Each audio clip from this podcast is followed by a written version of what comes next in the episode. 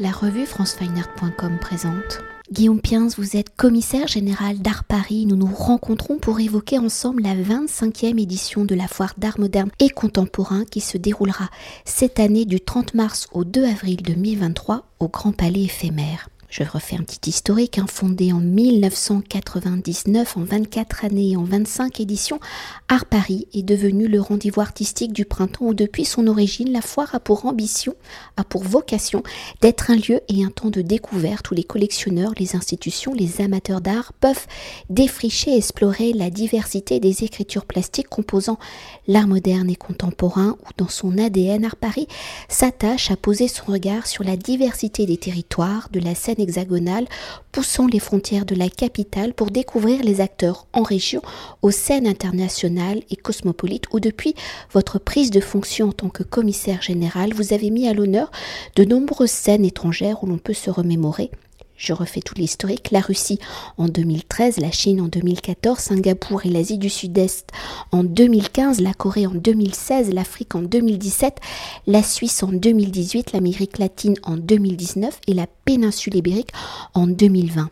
Une exploration qui fait la part belle à la scène française où depuis 2018, vous invitez un commissaire à décrypter un aspect de la création française où cette année est sous le signe de art et engagement par Mac Donadieu. Alors une foire qui s'inscrit pleinement dans les questionnements contemporains de notre société, au-delà des écritures plastiques, des réflexions et engagement des artistes depuis 2022, Art Paris a développé une démarche d'éco-conception basée sur l'analyse de cycles de vie. Alors avant de décrypter la 25e édition d'Art Paris, les anniversaires étant aussi le temps des bilans en 25 éditions, comment la foire a-t-elle su suivre le rythme et l'évolution de notre société pour proposer une foire qui soit dans son fond et dans sa forme à hauteur et à dimension humaine tout en embrassant un regard international et toute la diversité cosmopolite de la création artistique? Je crois que la, chose dont on peut être le plus euh, heureux pour Art Paris, c'est qu'elle a, su trouver un ADN singulier, hein, parce que c'était son problème pendant longtemps.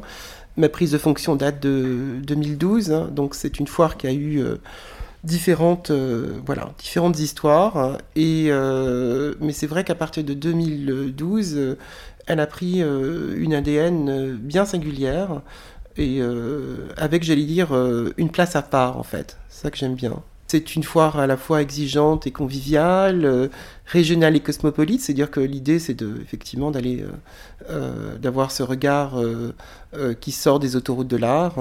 On aime explorer les départementales et les régionales.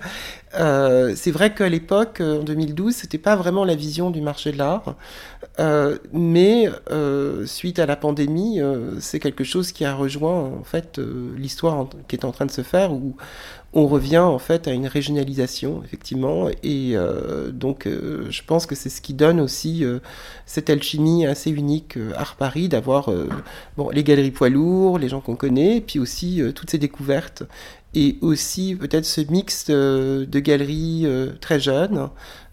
avec d'autres qui sont plutôt de taille intermédiaire, mais qui ont des lignes esthétiques très originales. Donc c'est ce qui fait aujourd'hui notre ADN.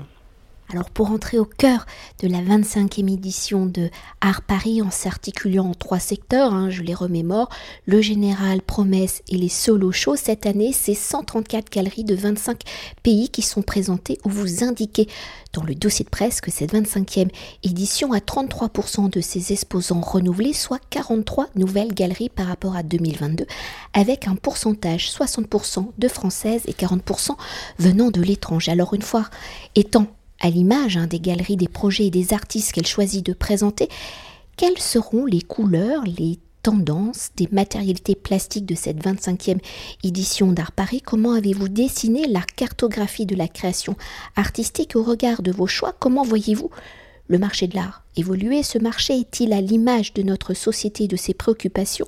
Et dans cette dynamique, quelles sont les attentes des collectionneurs? C'est vrai que Art Paris a pris un tournant majeur en en 2020. Je rappelle que c'était la seule foire euh, euh, post-confinement qui s'est tenue euh, en septembre 2020 alors que tout s'annulait. Euh, ce qui a changé évidemment la donne, euh, puisque voilà, des très grosses galeries euh, sont venues s'implanter comme Perrotin, et qui a donné en fait, qui a ouvert la porte aussi à plein d'autres venus de, de, ces très grosses galeries. Donc ça a changé évidemment la dynamique. c'est vrai qu'on a été aussi porté par les succès aussi bien en 2021, on était les premiers à ouvrir le, le Grand Palais éphémère, donc c'était une énergie incroyable. Et en 2022, on a été aussi euh, dans, dans toutes ces questions qui, qui, qui, ont trait à l'environnement, à l'art, à l'écologie, et euh, avec en plus une éco-conception qu'on a été les premiers à mener, en fait. Donc, il y, a, à la fois tout ce dynamisme qui euh, et le succès de ces éditions. Euh, on, est, porté par le succès de toutes ces éditions euh, depuis trois ans et en même temps cette attractivité nouvelle, j'allais dire, de ou cette renaissance de la place de Paris, ce qui est quand même un autre moteur très intéressant puisque aujourd'hui vraiment toutes les galeries étrangères ont, envie de venir s'installer à Paris. On voit d'ailleurs le rythme des ouvertures euh, s'accélérer, euh, de très grosses galeries qui viennent euh, à Paris. Et ça, c'est effectivement un fait majeur parce que ça fait quand même 23 ans que je travaille dans le, pour les foires. Hein. Je rappelle la FIAC, Paris Photo, Art Paris. Et c'est vrai qu'au début des années 2000, Paris n'était pas de place to be. Hein. C'est très clair. Tout le monde peut en parler de Londres, on parlait de Berlin, etc. Et il y avait presque ce côté French bashing en disant, voilà, vous avez Vraiment, Paris est une ville musée, euh, c'est plus du tout l'endroit où il faut être. Donc on est content de, voir cette façon dont Paris est en train de ressurgir. Ça, c'est euh, presque un fait historique, un tournant en tout cas pour moi historique, euh, et on s'en réjouit. Et de l'autre côté, c'est vrai qu'on a cette façon d'approcher. comment dire, parce qu'on est une foire, mais on est, on est une foire, et j'allais dire, en même temps, je, redis souvent, on, travaille aussi comme un salon au sens du 19e.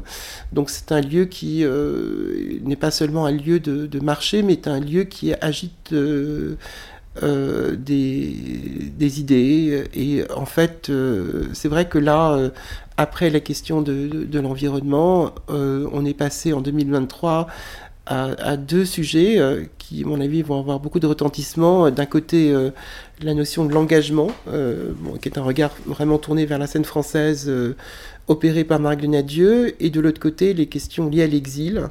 Qui a été donc un, focus confié à Amanda Biralil, une jeune curatrice libanaise. Donc c'est vrai qu'en 2023, on est sur ces questions de de l'exil et de l'engagement qui en font écho ou résonnent à ce qu'on avec ce qu'on est en train de vivre euh, vraiment en 2023. Donc euh, ce que j'aime bien avec cette foire, c'est qu'on n'est pas que dans la bulle de l'art contemporain. On, sait regarder le monde tel qu'il est et c'est vrai que euh, aujourd'hui on est on traverse une situation, on n'est plus pour moi dans le comment dire, il y a, on, est, on, est, dans des temps incertains. il y a la guerre d'un côté en Europe avec l'Ukraine, il y a tout ce qui se passe au niveau euh, de cette crise climatique, il y a euh, les questions de migratoires, etc. Donc euh, finalement, ces deux thèmes résonnent avec l'actualité. Voilà, et ça, c'est finalement ce qui donne un, un, sens aussi au travail que nous menons et qui donne une direction, une coloration, j'allais dire, qui est différente chaque année. Voilà. Alors c'est vrai qu'au niveau de la sélection, euh, la sélection, bah, elle, elle, la liste des galeries est de plus en plus euh, forte. Euh, la sélection est de plus en plus difficile. On a reçu, il faut le dire, 350, plus de 350 demandes pour quelques 130 places. Donc c'est vrai qu'on est devenu très exigeant sur le projet de, proposé pour, pour, la foire. Et, c'est vrai que on a été euh, il y a une sélection très rigoureuse, vraiment sur des projets pour la foire. Et ça se ressent d'ailleurs parce qu'on a euh, quand même 16 euh, galeries qui présentent des solo shows, enfin des expositions monographiques, et plus d'une dizaine de duo shows, des regards croisés entre artistes, soit artistes de différentes générations, soit des artistes historiques. Et il y a de très très belles propositions. C'est-à-dire qu'on est vraiment dans, des projets extrêmement scénographiés, etc. Donc euh, voilà, je pense que les visiteurs seront, euh, en tout cas, sentiront, à mon avis, cet affinage euh, des propositions. Je peux citer quelques exemples. Par exemple, il y a une galerie qu'on, ou alors on y reviendra après, mais c'est quelque chose qui se sentira beaucoup effectivement pour cette, édition qui arrive très vite. Et justement, pour rentrer en détail sur quelques points que vous venez d'énoncer, et pour rentrer au cœur des écritures plastiques et de la matérialité des œuvres, donc l'édition 2023 de Art Paris, par ces deux thématiques aborde donc les questions de l'engagement et de l'exil, l'une avec art et engagement, un regard sur la scène française par Marc Donadieu, vous l'avez dit, et l'autre avec l'exil dépossession et résistance par Amanda Abi Khalil, donc Art Paris se veut être ainsi dans le flux des réflexions qui animent notre société. Alors si les artistes, par leur regard et leurs gestes plastiques, sont des fenêtres hein, sur le monde, que leurs gestes peuvent être politiques, dans une société en mutation, en conflit, quelles sont les typologies d'engagement abordées justement par les artistes entre le fond et la forme, comment leurs gestes plastiques deviennent-ils politiques, un acte d'engagement?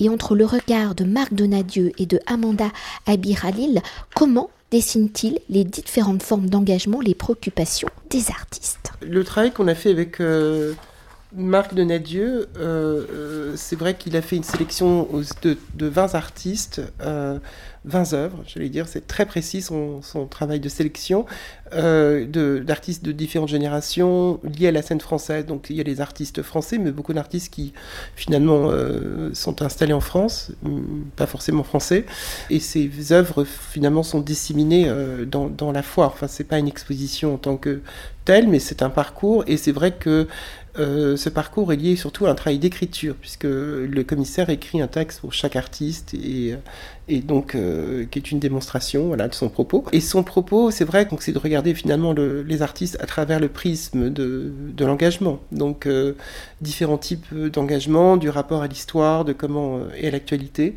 Alors, dans, dans, ces 20 artistes, il y a différentes familles, en fait, j'allais dire. Il y a, peut-être un premier groupe que je pourrais identifier qui sont plutôt des artistes femmes. Je pense à hum, Nancy Sparrow, qui euh, Marc a choisi, Marc Denier a choisi une œuvre euh, emblématique euh, qui s'appelle le Codex Artaud, qui est présenté par la galerie Le Long. Il y a, je pense aussi au portrait en noir et blanc magnifique de Angèle Assondi et Samba Assondi, j'ai toujours du mal à dire ce nom, qui magnifie le, corps des femmes africaines. Et puis il y a par exemple Kubra Academy, dont les dessins aussi euh, euh, évoquent justement cette féminité euh, dont, les femmes afghanes sont, sont, privées, j'allais dire.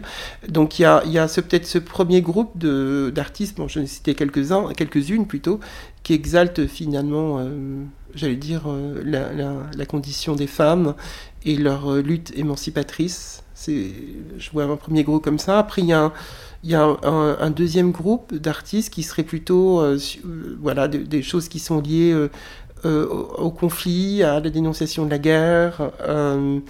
Donc je pense à, par exemple, un artiste comme Jean Greenberg, qui est un des représentants de, de la nouvelle figuration dans les années 60, 70 en France, qui était d'origine bulgare, et qui, euh, dont la galerie Kaleidoscope présente euh, le casque prison et qui, est vraiment une peinture assez euh, dans une veine expressionniste qui effectivement dénonce les pouvoirs militaires et, en tout cas les régimes militaires et, torsionnaires.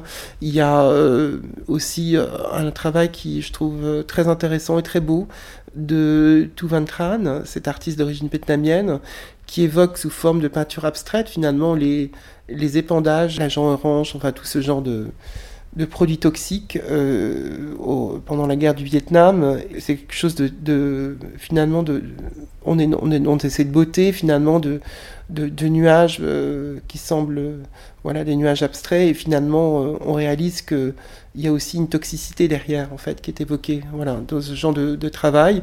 Et peut-être une autre famille aussi qui concerne toutes les questions liées à la migration les questions de migratoire les questions de communautés qui sont isolées. Donc je pense à et, qui sont en marge de la société. Donc je pense à à Laura Hainaut, par exemple, qui a fait tout un, documentaire sur euh, photographique qui a été sélectionné euh, pour, pour l'occasion et qui concerne finalement la vie d'adolescents de, euh, qui arrivent seuls ou clandestinement en France. Donc c'est un travail qui est très touchant. Et puis il y a un autre aussi artiste qui s'appelle Rakajou, qui est d'origine sénégalaise et qui fait ses portraits d'individualité de la rue en fait et qui finalement confronte euh, ou aborde cette question de la question identitaire, en fait, de, d'un double héritage euh, afro-européen et puis de, de, malaise de certains, en fait, dans une, où ils sont ni, ni d'une culture ni de l'autre, etc. Donc euh, voilà, il y a beaucoup de sujets qui seront abordés.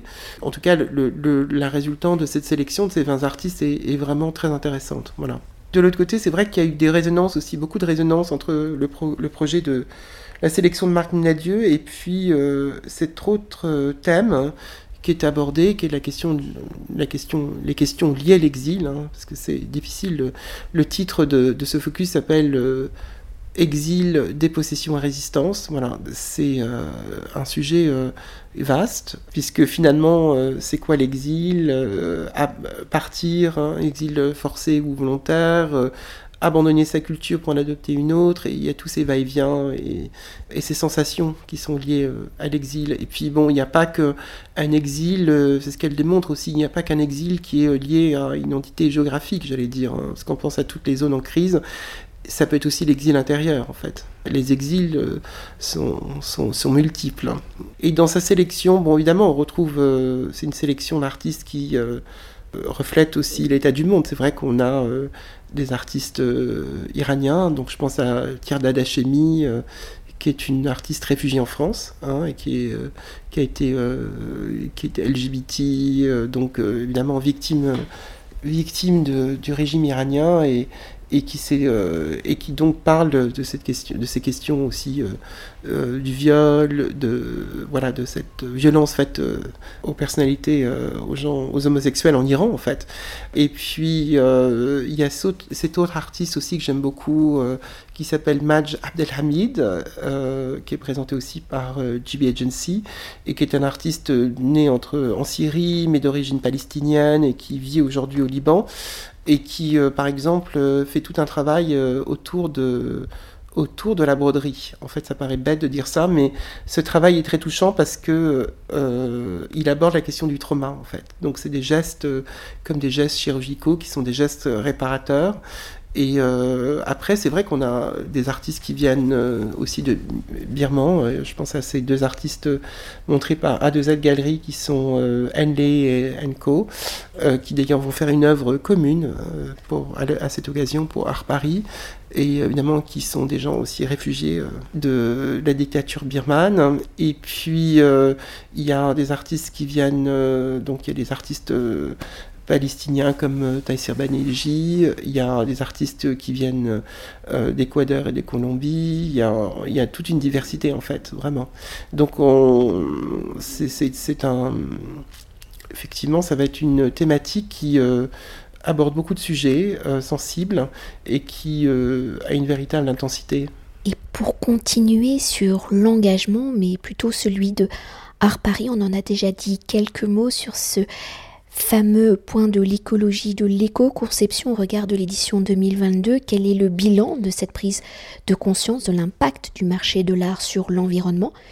Et comment avez-vous peut-être adapté vos réflexions pour 2023 Alors ce travail sur le sur euh, l'éco-conception, de faire une foire éco-conçue, a été un travail euh, pionnier. Donc on est, on est effectivement la première foire euh, au monde à vraiment faire euh, un travail d'éco-conception euh, basé sur l'analyse de cycle de vie. L'analyse de cycle de vie, c'est la méthode la plus aboutie aujourd'hui au niveau de l'environnement euh, pour justement mesurer et diminuer notre impact environnemental, puisque c'est prendre en compte, en fait, ça va au-delà de l'empreinte carbone, puisque c'est prendre en compte finalement euh, analyser en fait, euh, calculer, analyser euh, l'impact d'un bien ou d'un service du berceau à la tombe. Voilà, donc c'est plein de questionnements, etc. Et le travail qu'on a mené avec Fanny Legros, hein, qui était celle qui nous a vraiment, euh, qui a fait vraiment tout ce travail d'éco-conception, nous a suivis et qui est donc à la tête de cette agence qui s'appelle l'agence Carbon Prod. Et puis il y a aussi un cabinet d'ingénierie derrière qui s'appelle Solinen, qui a fait tous les calculs. Euh, on, a donc, euh, on a donc réussi par cette méthode à faire baisser notre impact environnemental d'une manière euh, vraiment significative. C'est-à-dire qu'on concrètement, on est passé de 25 tonnes de déchets en 2021, donc la foire représentait 25 tonnes de déchets, à 13,5 tonnes. Donc on a quasiment réduit de la moitié nos déchets. Euh, on a réussi à réemployer 12 tonnes de matériaux. 12 tonnes de matériaux qui étaient essentiellement la moquette, et euh, le coton gratté qui euh, en fait est euh, apposé sur toutes les sur toutes les cloisons de la foire. Donc c'est ça fait 4 tonnes je crois de matériaux et sans parler de la moquette. Donc ces, matériaux étaient jetés avant. Et d'ailleurs aujourd'hui ça coûte toujours moins cher de les jeter que de, vouloir les réutiliser.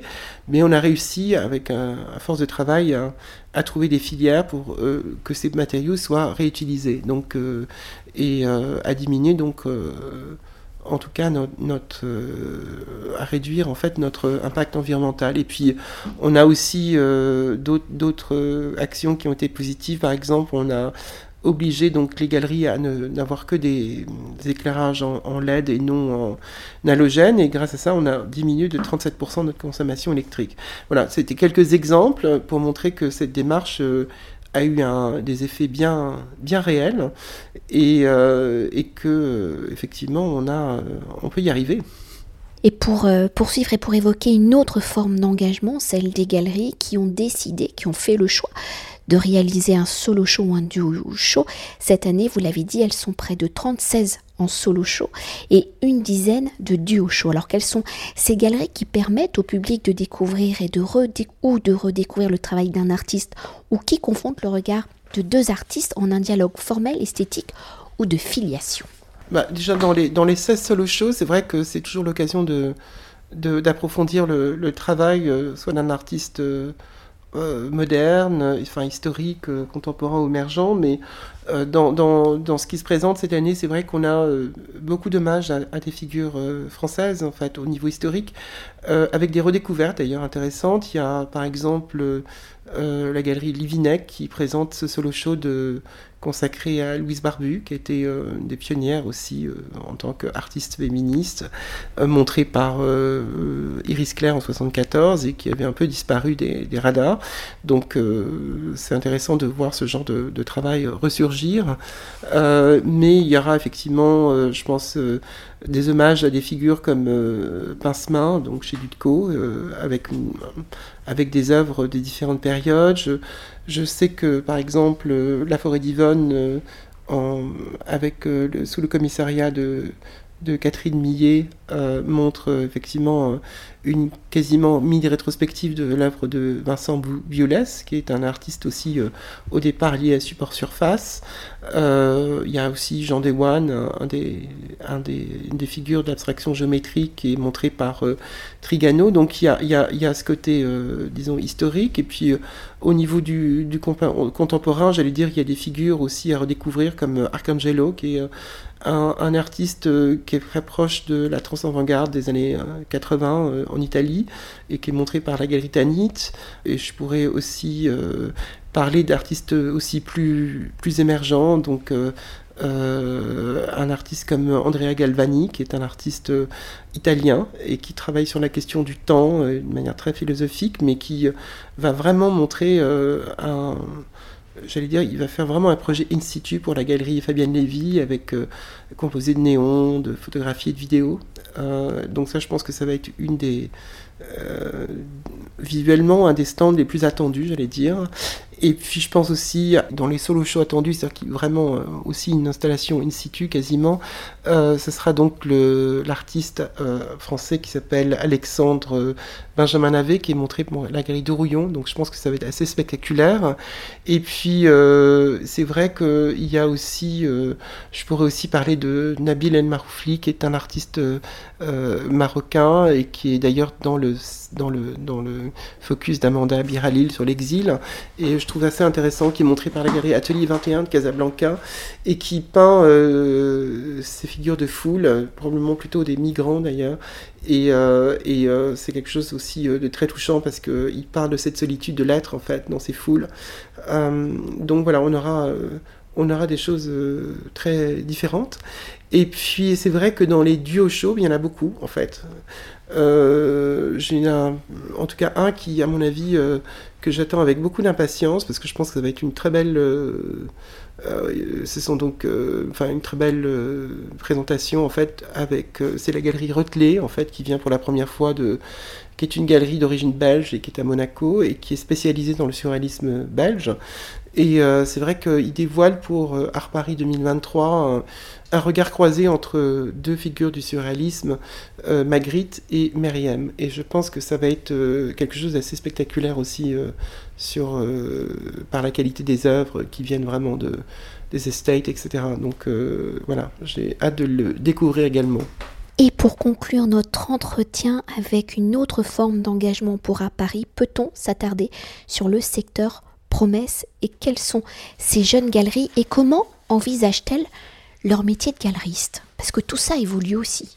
Pour Promesse, euh, c'est un secteur euh, qui nous tient à cœur parce que bon, c'est vrai qu'il est euh, comment dire, moins étendu que lorsqu'on était au Grand Palais historique, on a moins de place au Grand Palais éphémère, mais néanmoins, c'est vrai qu'on attend, on, accueille quand même dans ce secteur neuf galeries très pointues, euh, il est très international cette année. Il y a, effectivement 67% de participation internationale et on a effectivement des galeries euh, qui viennent aussi bien de Los Angeles comme. Euh, il y a cette première arrivée d'une galerie roumaine aussi qui s'appelle Gap avec aussi un duo show entre deux artistes, un roumain et l'autre croate. Ça s'appelle Act of Resistance, acte de résistance. Donc euh, on, est, on est toujours bien dans l'engagement. Euh, et puis euh, on a cette galerie que je, auquel je suis très attaché du Guatemala, qui aussi présente une, une programmation féminine, j'allais dire trois, trois artistes femmes, mais de différentes générations.